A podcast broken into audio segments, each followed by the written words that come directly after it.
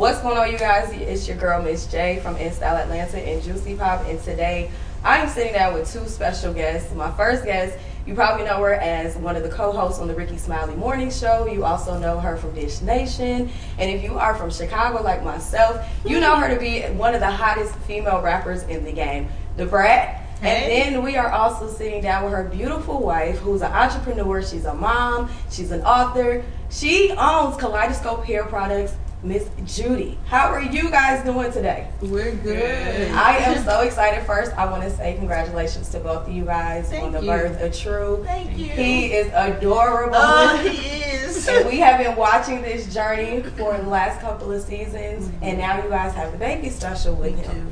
Brat, I first want to ask you, how has your life changed since having True? Oh my God, it is everything. It's way better than it's ever been. Like, I've never felt a love like having him. Yes. Like, he is, it's just a whole different life. Mm-hmm. You know what I mean? He brightens up everything. If I'm upset about something, I can see his face, his smile. It will take everything away. His little smile and his giggle, like, he is everything. He's changed my life 10,000%. I love him so much. And I was hoping you could hold out an extra day to have him, because my birthday is July 7th. And yes! But we're here, so I'm here for it. Yes. Judy, how has it been seeing you watch Brat grow as a mother and just expanding her love to True every day? It's so beautiful. She's the most nurturing person that I know, so I knew motherhood would be not second nature to her, but more so just kind of open it up even, you know, even more than I've ever seen it, and that's exactly what it did. Mm-hmm. Yes. And really and truly, it has been an honor for me to sit and watch, because I've seen you guys both go through struggles with infertility. And we know black women have a higher risk and rate of having infertility issues as opposed to white women or women of any other race. Can you guys explain to us and express that difficulty and how going through that whole process to now getting here to have True, how that has been for you guys? Whew. Well, it was pretty much an emotional roller coaster. Ups and downs, goods and bads. My wife had blood clots in her lungs once her eggs were extracted. And then that she ended up having an enlarged heart, and then she had to be on blood thinners, where I was nervous every time she got her nails done, because I didn't want her to bleed, like, from any little cut or anything. I had fibroids, and then I had polyps in my uterus, so all of that had to get taken care of. We had a miscarriage.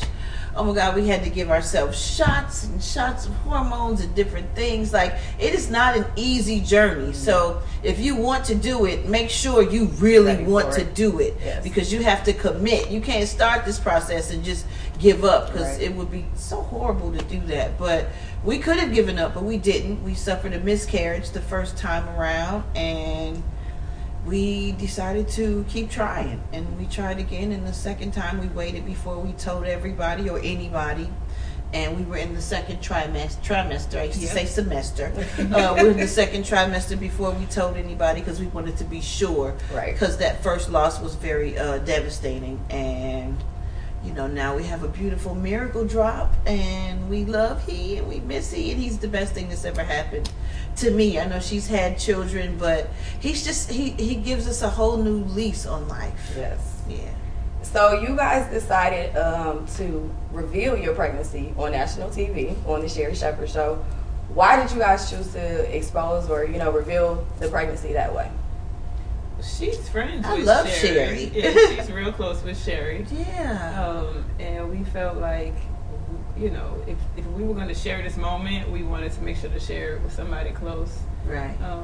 Because it definitely was a moment. So it was. She had some parts in it, but I planned most of it. Yeah. As we saw, after you guys got off, you were still posting to social media. It was. Yeah, yes.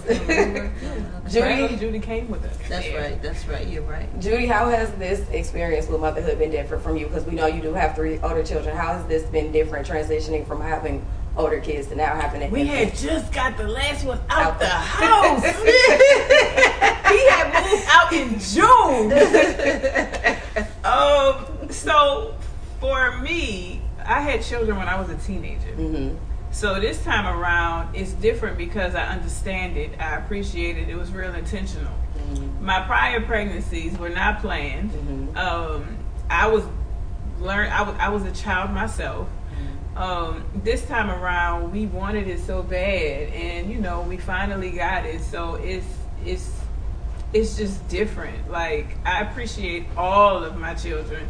Mm-hmm. True has been a blessing. He makes me slow down, you know, and try to be in the moment and try to really make time for, you know, him and right. what we're doing. And, you know, hey, he's starting to eat now. Let me make sure. I know I got all of these meetings, but I want to feed my son. Yes. Mm-hmm. I want to watch him eat his first pear, you know, all squished up and his little baby food. But that's what I want to do right now, and that's what I'm going to do. And I love that. And I can totally relate with you. I had my son at 17, so I understand taking time and really enjoying those moments, because it goes by so fast. Yeah. You blink and they're literally grown out. That's what they tell me. Even though he's bigger than me, he still knows I'm the boss and I'm in charge. So Brat, keep that in mind. All the time. Yeah. I knock my children at their knees. I'm 5'6". My other boys are 6 feet, and I will knock them at their knees.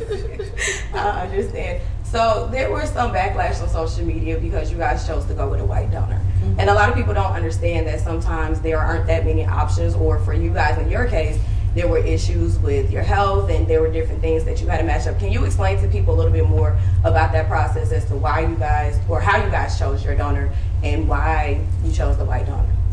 Well, it was my eggs that were extracted. So they did, they take your blood and they do a full genetic testing. And I was the carrier of 4 different things, of each.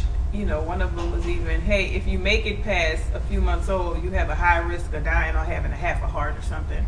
So we had to. What? That's what I'm saying. That's how scary those things are. So since I'm the carrier of 4 of those things, we had to go into the cryobanks and we had to list the 4. So if the cryobank started off with 7,000 potential candidates, when I put in 1, it took it down to 5,000. Put it in 2. 3,000. Once I put it in all 4, it was literally a handful, and of that, we were not fortunate enough to be able to have a wealth of choices in any other race outside of Caucasian. There was Caucasian, Asian, and then I think it listed as Mexican.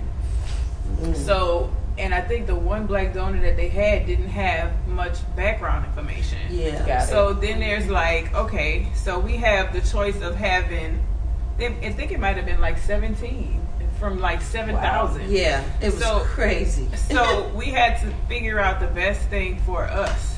And we didn't know that until like later down the line. No one told us that. What you got because when we went to the banks, it was like, oh, we got all these options. It's so many. We had 3 different banks to choose from, 3 reputable banks. We did not think it would narrow down to a handful, like it or even at the percentage of black men that show up at the cryobanks is very far and few. Oh my God! So it's like, okay, well, we'll just pick from the far and few. Well, the far and few don't even qualify for you to pick from. Right. Got it. And we've seen you guys trying to balance, especially you, Brat, your time at work or getting back into work, motherhood, and then even making time with each other as well as yourselves. Have you guys been able to figure that out a little bit? I think we figured out as much as we can. Okay. I mean, we do it day by day, and we just try to make sure we take care of each other and we take care of our son. My mommy's in town. She's you know, she's helping us with him, so we're trying to make sure everybody's taken care of and everybody gets their true share, their share of truth. And you know, we just do the best we can. We continue to have strong faith in God. We pray all the time, and you know, we just make sure we love on him as much as we can. You know, I hate when he cries. She hates when he cries. Like, oh Lord, it's just she got it bad. Though. I do. So when he have college, excuse me. Go ahead, hold on. Go ahead. World stop. Everything stops when she cries. It does. Correct. I'll be about to cry. With his little jaws quivering, he was saying, "Oh, I can't take it. I'm like, whatever you want, mommy, to do, give it to me." Yeah. Even if the cries have no tears, she's like, "Give it to me. Yeah. Take it all the way." Yeah. So, as 2 beautiful, strong black women who are raising a young man in today's society, what are some things that you want him to learn and to understand before he becomes an adult? I want him to be God-fearing. I want him to know that everything is possible because of God, that his mothers are God-fearing. He has to love and respect women, which will teach him everything. We need him to be his own person, to think for himself. Don't let anybody decide what he likes and what he doesn't likes. Babe, I mean, I want him to be humble. There's no limit of possibilities. Yeah. There's no potential. That whatever he has, whatever he wants to do, he will be supported. Yes. Yeah. I love that. Yeah, like, I mean, and that, unlimited. Love conquers all. Yeah. Yes. This is very true. I'd rather, even though his mom is a, love. Yeah, I'm going to be the more hoo-hoo, right. Which is understandable. I'm going to go to the football games. Yes. Yeah. Come on, football mom. I'm here for it. Being a boy mom is one of the best things in the world. I love it already. I can't wait till it's like soccer practice and I get to cheer him on and when he's doing this sports. Oh, my God. Stuff I'm scared. Because she's going to fight the people in the... Yes. She is... Oh, my God. We're going to put out the game. You better not try. You'll be out there on the field with them, Brad? Yeah, I'll be out there with them. All right. We've seen you guys collaborate with Kaleidoscope. What can we expect? Is there anything new coming up for 2024? Any new products? Any new collaborations? So we're writing a book. Yeah. Okay. We're writing a book that will be released in 2024. Mm-hmm. So... There's that. What's the book about? Our love story. I love that. Yeah. And then we gotta turn that into a series, a movie, something. I don't know. Yeah, it would be nice. I think that would be awesome to see that. And besides our love story, our lives together, like even before the love story happened, like the movie would be before we got here. Like the journeys that we've been through. We've been through so many things that makes us who we are. The good, the bad, and the ugly. Yes. Because without those things, we wouldn't be sitting here. I know that's right. We've made it through some shit. Okay. I've been to prison. There's so many things to discuss. Yes. We've been to hell and back in different relationships, but we've learned, and we're here, and we're mature, and we're blessed, and we're full of wisdom. We know what we want, what we don't want, what we ain't going for. What we need to work for, what we need to strive to be. And we're very happy with a beautiful miracle drop. I love that. Mm-hmm. Brat, quick question for you. It's the 50th anniversary of hip hop. Mm-hmm. You were one of the first females in the game, especially for me, that inspired me to just be like, okay, you can do anything you put your mind to. That's right. We from Chicago. Yes. Girl. I heard that. I was like, okay, Chi-town. Can we expect any new music from you anytime soon? You know what? Music is my passion. I do music all the time. I probably got at least 40, 50 songs just sitting in the arsenals. We need them, Brad. Ready to go. I know. I just feel like it's so different now. Like, people don't appreciate it the way they used to. Mm-hmm. So I just I sit and vibe to myself, or I play them for the people that I know who love me genuinely. They be like, yo, this shit hard, you need to put it out. I mean, I don't know. I mean, I can make music any time of the day, rhyme, write a song, produce any time of the day. It's just my thing. So she has a new passion. What's my new passion? I do have a new passion. What's you want me to talk about it? Oh, God. Come on, tell me. I write songs for my son. Oh. It's like lullabies, though. I was going to say, you need to do a baby lullaby album. It's the songs that I sing to him. Okay. You know what I'm saying? It's just little, stupid, goofy, very like, yeah, the boy.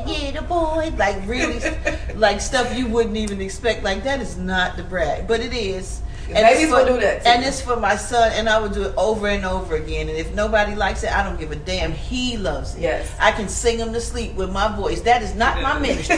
Singing is not my ministry, but my son loves it. Okay. And that's all that matters. That's all that matters. Yes. All right. Well, thank you guys so much for your time. Congratulations again on Baby True. I appreciate you guys for sitting down with me. I wish y'all nothing but continued success. Thank you. And you guys make sure you tune in every Thursday to WE TV at 9 p.m. for a new episode of Brat Loves Judy, the baby special. Yes.